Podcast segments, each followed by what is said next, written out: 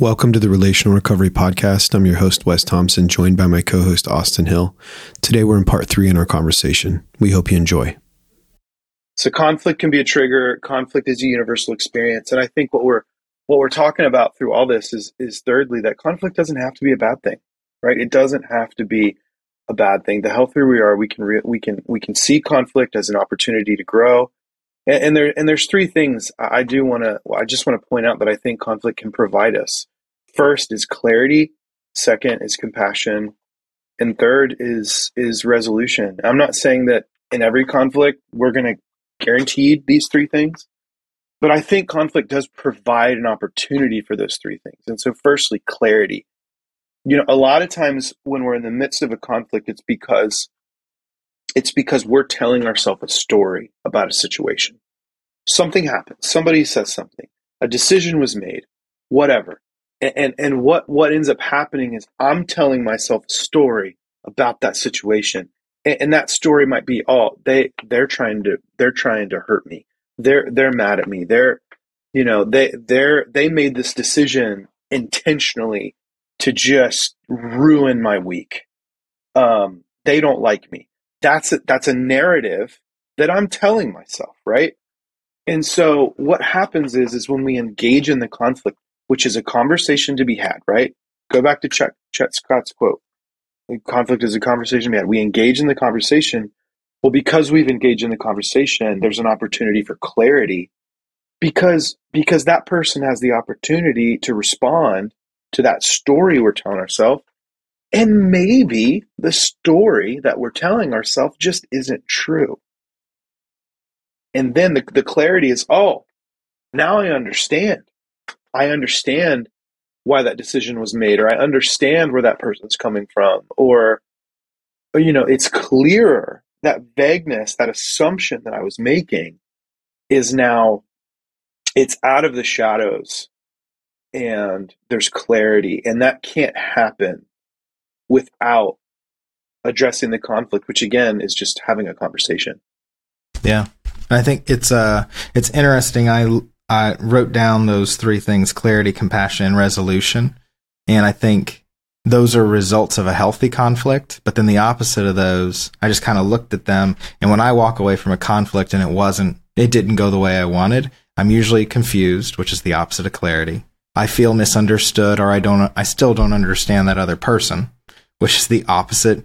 Like well you kind of need that for compassion because compassion is is trying to understand how someone is feeling. And it's really hard to like understand somebody or show compassion when you're just like I just don't get why this person's upset about these like why is the the oatmeal was left out? Why are you this angry about oatmeal? something small or like a water bottle was left out. Why are you this angry? What is it about? I'm confused. So that's not a healthy conflict. And then the last one, like resolution, the only, the only thing I can think of, af- the opposite of resolution is either more division or more harm. So it's just kind of like that conflict. It didn't do anything. It just created more more division, a, a larger gap between uh, between each of you, between the two groups, the two people or two parties, whatever it is.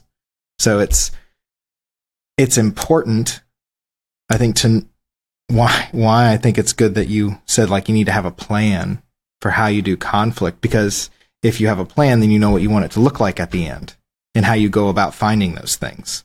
Because the really difficult part with this is you cannot control the other person in this conflict. So you don't know when you start one if there's going to be resolution at the end because it requires the other person to want that as well. And that's tough. Right, but at least we will understand better. Because sometimes sometimes yeah, things don't you know, they don't get resolved, but at, but but at least we know the truth of what's happened.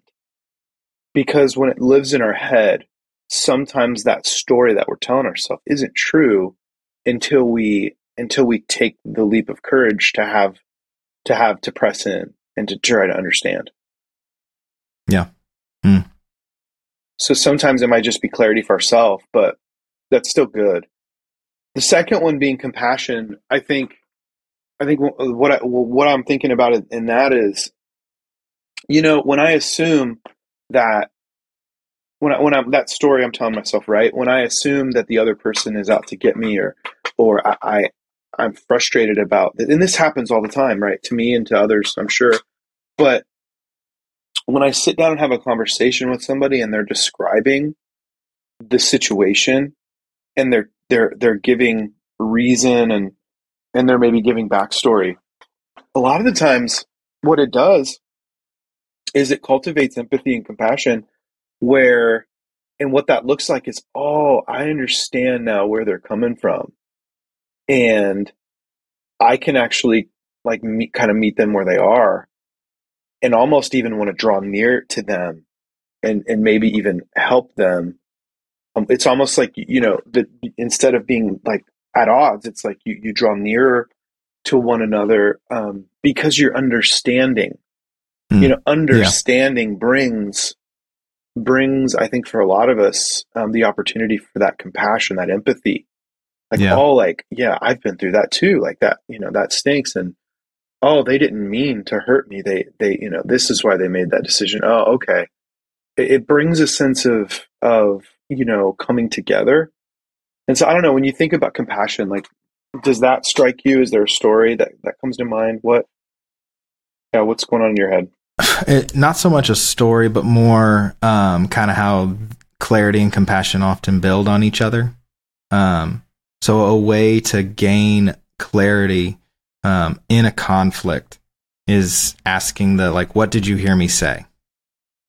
and then when they express it back if it didn't line up then it's then you're uh, not just getting how they heard it or experienced it but you're also gaining more understanding of how you're communicating and how they're how they're hearing what you're saying so if you're noticing patterns and it were like well you're always yelling at me or i don't like being yelled at. And like i don't think i'm yelling. So i'm being aware of like this person must have been yelled at quite a bit or that's not a good might maybe i am yelling. And so you're that question forces you to put yourself in their shoes, which which usually should build your compassion for that person. Thanks for listening to this episode of the Relational Recovery Podcast. We'll be back tomorrow with part four in our conversation. We'll see you then.